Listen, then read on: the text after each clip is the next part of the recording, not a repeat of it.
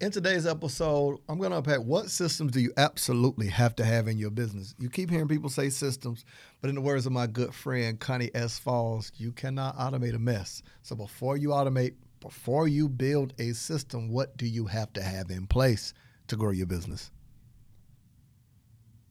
Welcome back to another episode of Monetize with Marcus. I'm your host, Marcus Wild Rozier.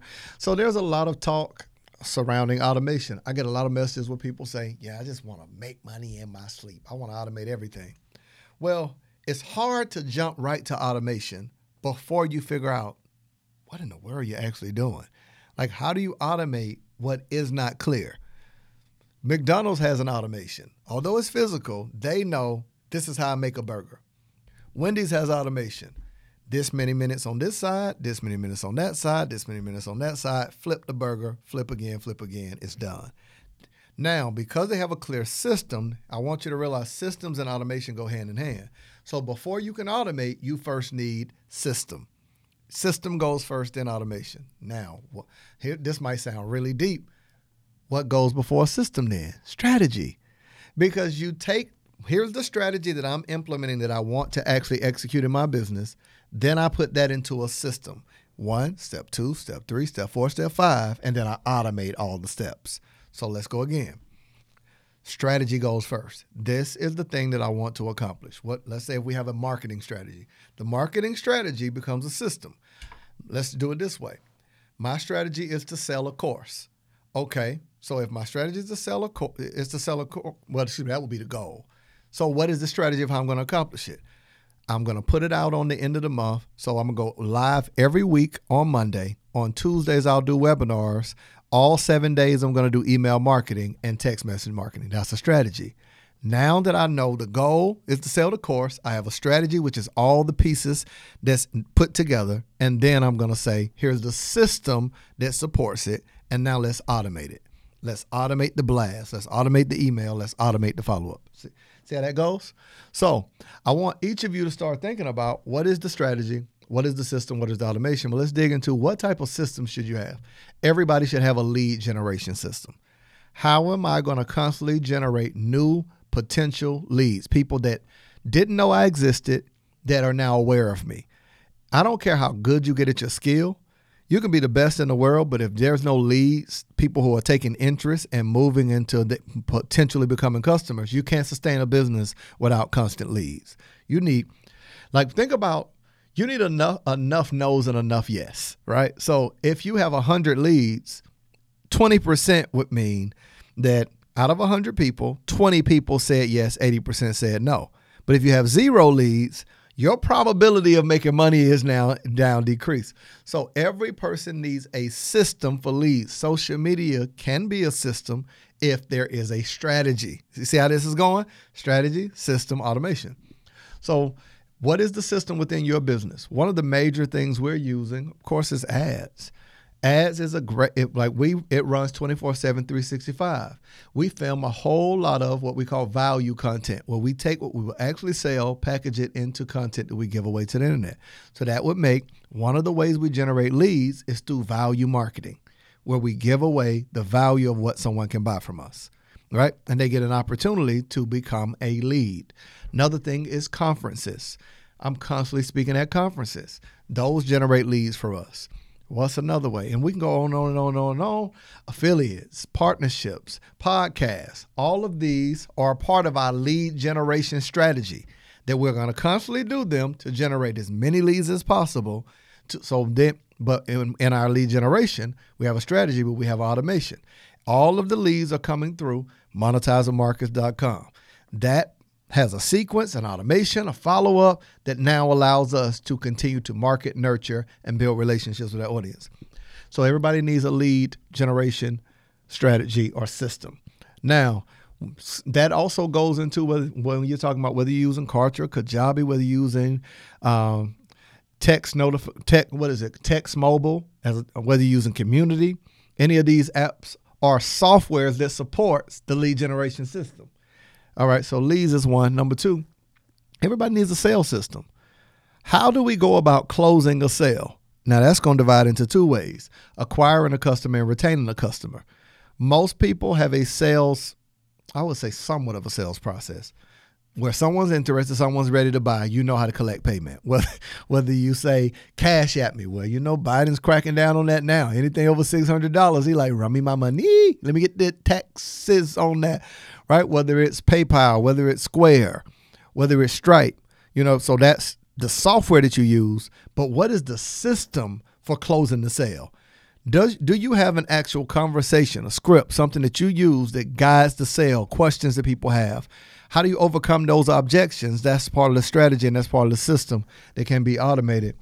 But when we start talking about sales, what is that step one, step two, step three, step four? For some people, they say, okay, I got an imp, they do an invoice, they do a contract, that's all part of it. But everybody should have a sales system. I believe that every every person should have some type of agreement what agreement does it's like taking somebody out on a date, right? It kind of voices and builds the relationship to say, here's what I promised to give you, here's what you promised to give me. I see a lot of people now that don't have those in place, and I think you should. That's how you maintain the uh, that's how you maintain the relationship because you can just revert someone back to what they agreed on, what you said you would do, and what they agreed upon that you, and acknowledge. All right. So you need lead generation strategy, a sales strategy, everybody should also have an admin and support strategy. How do you go about when someone has a complaint? When someone, let's say, bought your course but can't find their login or went into their spam, you should have a support process or an admin process and some clear qualifiers like, I'm not Amazon. I know people who reach out at two in the morning and I need this right now. If you'd like to make a call, please hang up and try again. If you need help, hang up and then call your mama. Now I'm just playing. I'm just playing. try Jesus. Please don't try me. All right. Uh, but that you should have an admin and support system and a clear process and communication. What do you say to a person who says, I didn't receive blank? Go ahead and write that out and just put that in a way that now you just consistently copy and paste it. Don't do that from scratch every time. Write a good, strong letter to hire to be able to fire a client, like if it's just not working out. Write a good, strong letter to be able to answer frequently asked questions and go ahead and put that in place. And last but not least, I think that everybody should have a retention strategy. When someone gets ready to dissolve a contract, leave, or stop working with you, what do you have in place to incentivize them to stay? This is what makes or breaks a business. Your ability to think in advance, what can you create to offer them on their exit strategy to keep them.